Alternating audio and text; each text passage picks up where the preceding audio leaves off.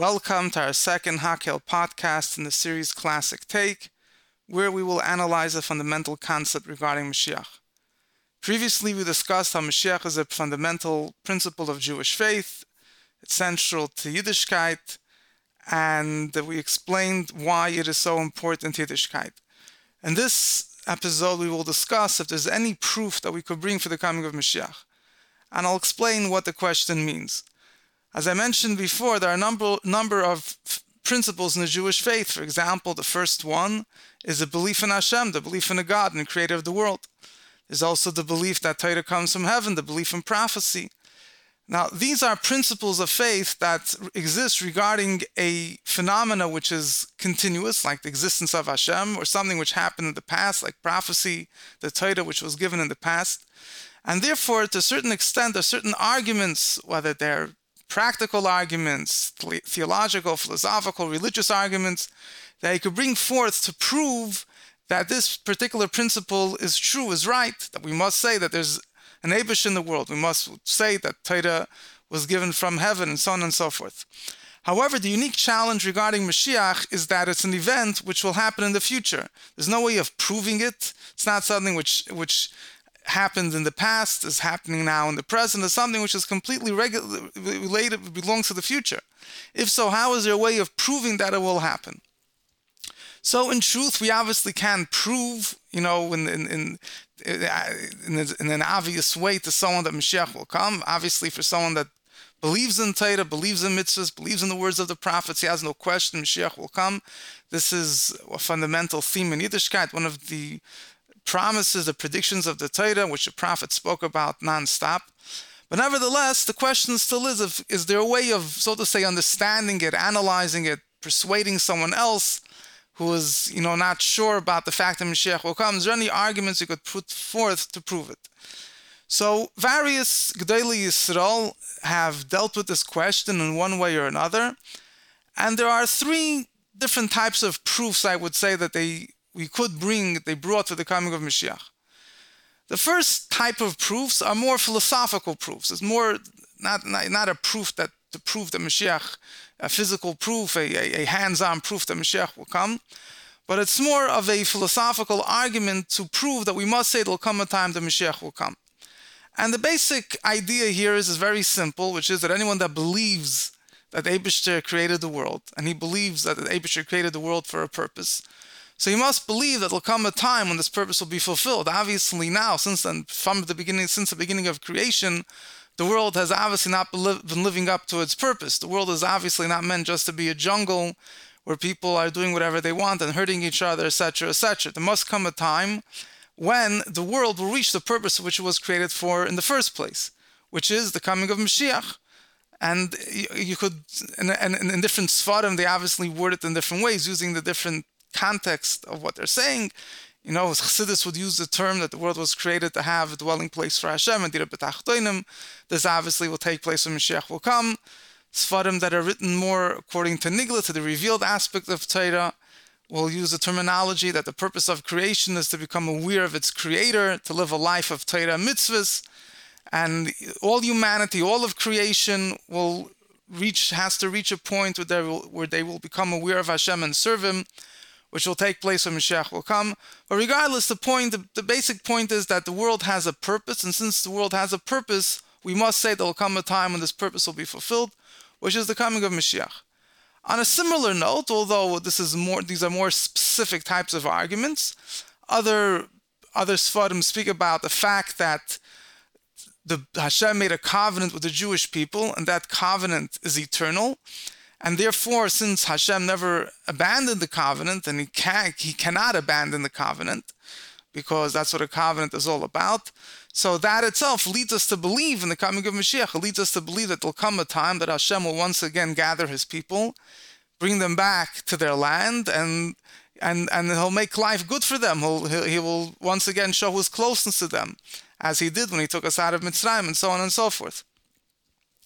And there's other similar arguments you could put forth that, you know, the Jewish people suffered so much. Obviously, Hashem, who is kind, is not going to let them suffer forever. There's various philosophical arguments they could bring to, so to say, prove the fact, prove the, the, the, prove the idea that we must say it will come a time the Mashiach will come.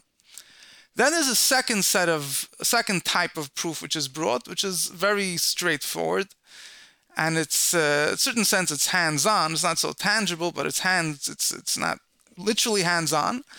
But it's a very straightforward proof, and the goes is also very simple, which is that the Torah made many predictions. The prophets made many predictions. They predicted the exile. They predicted the redemption.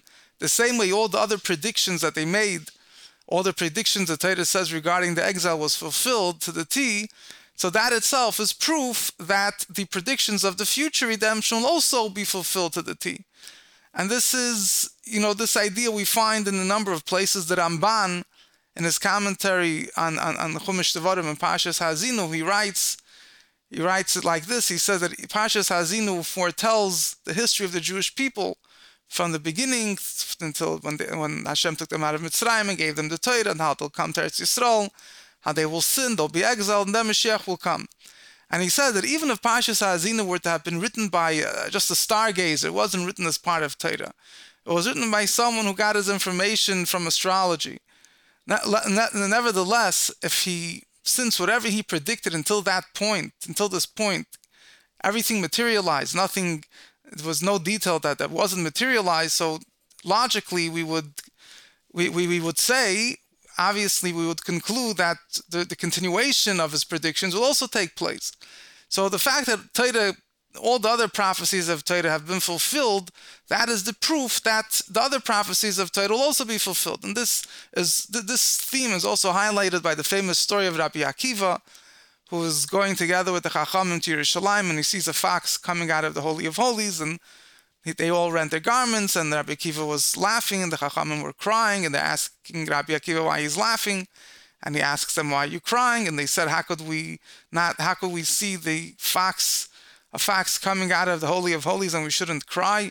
This is a place that a Kohen Gadol would be burnt up if he went in when in, at a time and in a way that he wasn't allowed. And here, foxes are you know, having fun over there. And we shouldn't cry. Rabbi Akiva says this is why I'm laughing because there's two prophecies. One prophecy speaks about the uh, destruction. It speaks about foxes roaming in Har Tzion on the type the, the site of the Holy of Holies, and another prophecy speaking about how uh, the, uh, the, there'll still be Zkanim Uzkanis, elderly men and women sitting in the streets of Yerushalayim. And he brings a pasuk which shows how both prophecies are interrelated or the prophecy that Sion Sadate Chodesh, the prophecy that the base side of the Beis Hamikdash will become like a field, will become a playground, become completely destroyed, It goes hand in hand with the prophecy of the future redemption. He basically says that when I see that this prophecy, the prophecies of exile, of destruction, were com- were fulfilled in their literal sense, that the, the ultimate uh, manifestation of it. Obviously, this leads me to believe that the prophecies of the future redemption, even though they might be hard to believe, but if all the negative things which were hard to believe came true, obviously the prophecies of the future redemption will come true. So this is another segment. This is something which, which again, many Sfarim they highlight as a very, so to say, straightforward proof. In other words, if the prophets came through on everything else that they said, as, as explained in a number of Mefarshim, on the Nevi'im, and various predictions of the Torah, they were all fulfilled. Obviously, we should believe that the same thing will happen in the coming of Mashiach. Along the same lines, so just slightly different, but uh, on the similar vein, the, the, you know another point that is brought is somebody that believes in Yetzias Mitzrayim. In other words, it's true. We don't have, we can't prove what's going to happen in the future, but we do have a precedent in the past. We do have the liberation from Mitzrayim and on a much smaller scale, the liberation from the other exiles that the Jewish people were in, the Babylonian exile, the, the, the Greek exile. So, and but more particularly, in the, the, the, the, there's a very strong resemblance and connection between Yetzias Mitzrayim, the exodus, the redemption from Egypt, with the redemption from the future, from, from the future redemption from this exile. And the same way that we believe, you know, and this is our tradition, the great miracles and what Torah tells us happened when Hashem took us out of Egypt. So, and the Torah tells us that the same thing will happen when Mashiach will come. The Pasuk says like the day that I took, like the days I took you out of Egypt, I will show you wonders, which means that the pasuk is trying not only to tell us that we will experience wonders when Mashiach will come, just like we experienced wonders when we left Mitzrayim. The pasuk is also trying to give a context that will help us believe in the coming of Mashiach, knowing that already in the past we had Yetzias Mitzrayim, because Yetzias Mitzrayim was a supernatural event and it was completely supernatural with many great miracles taking place, but nevertheless it happened. So obviously, we believe that Hashem will also take us out of this present exile with the same the same way, even though it will necessitate miracles to some extent, and there will be many miracles even if it's not needed. So this is another type of proof that they bring. There is um, another another uh, type of proof that is brought, which is a little different. It's it's uh, it's, uh, it's not, not a, a, typical type of proof, but it's something they could so to see say, see ad hayom could see until today's day and age any bus of physical eyes. And this is the idea, the fact that the Jewish people still exist. There's a pasuk that says Chadashim labukarim rabba munasecha. It's a pasuk in Eicha and uh, which the Medrash interprets to mean that from the fact that you renew us in the mornings, we know that your faith is great. In other words, from the fact that Hashem continuously renews our existence, we know that we shall our faith in the coming of Mashiach and the future redemption that Hashem will once again revive us and as a nation, as a people, is increased, is made very great.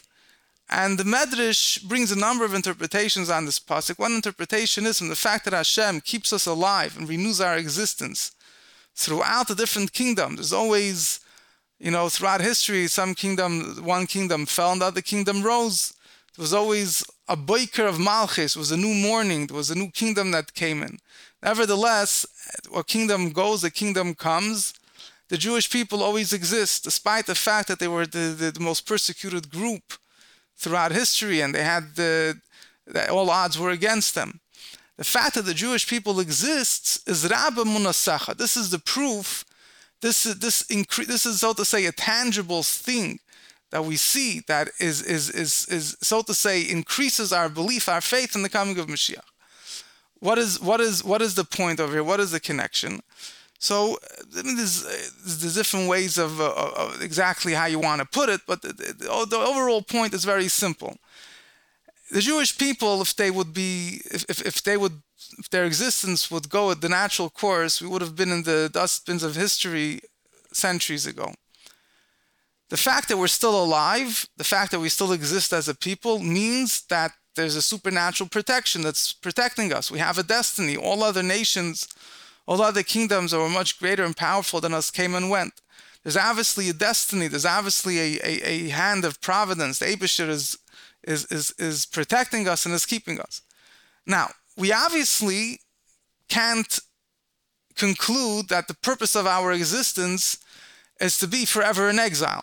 This obviously does if the Abishter is not keeping us alive and the Abishter is not making continuous miracles for us to exist just in order that we should continuously go through, God forbid, this suffering and exile. You know, however you want to deem exile as a punishment, as a test, or any other uh, advantage that exile brings to it, as it's explained in various sources, all of them must have a limit. It's obviously if Abishter was just angry with us and just wants to punish us, he would have just gotten rid of us. We're not any worse, God forbid, just like he did to the other nations. We're not any worse off than the Romans, the Egyptians that are gone years ago. You know, Abishir is not choosing us for continuous suffering and exile.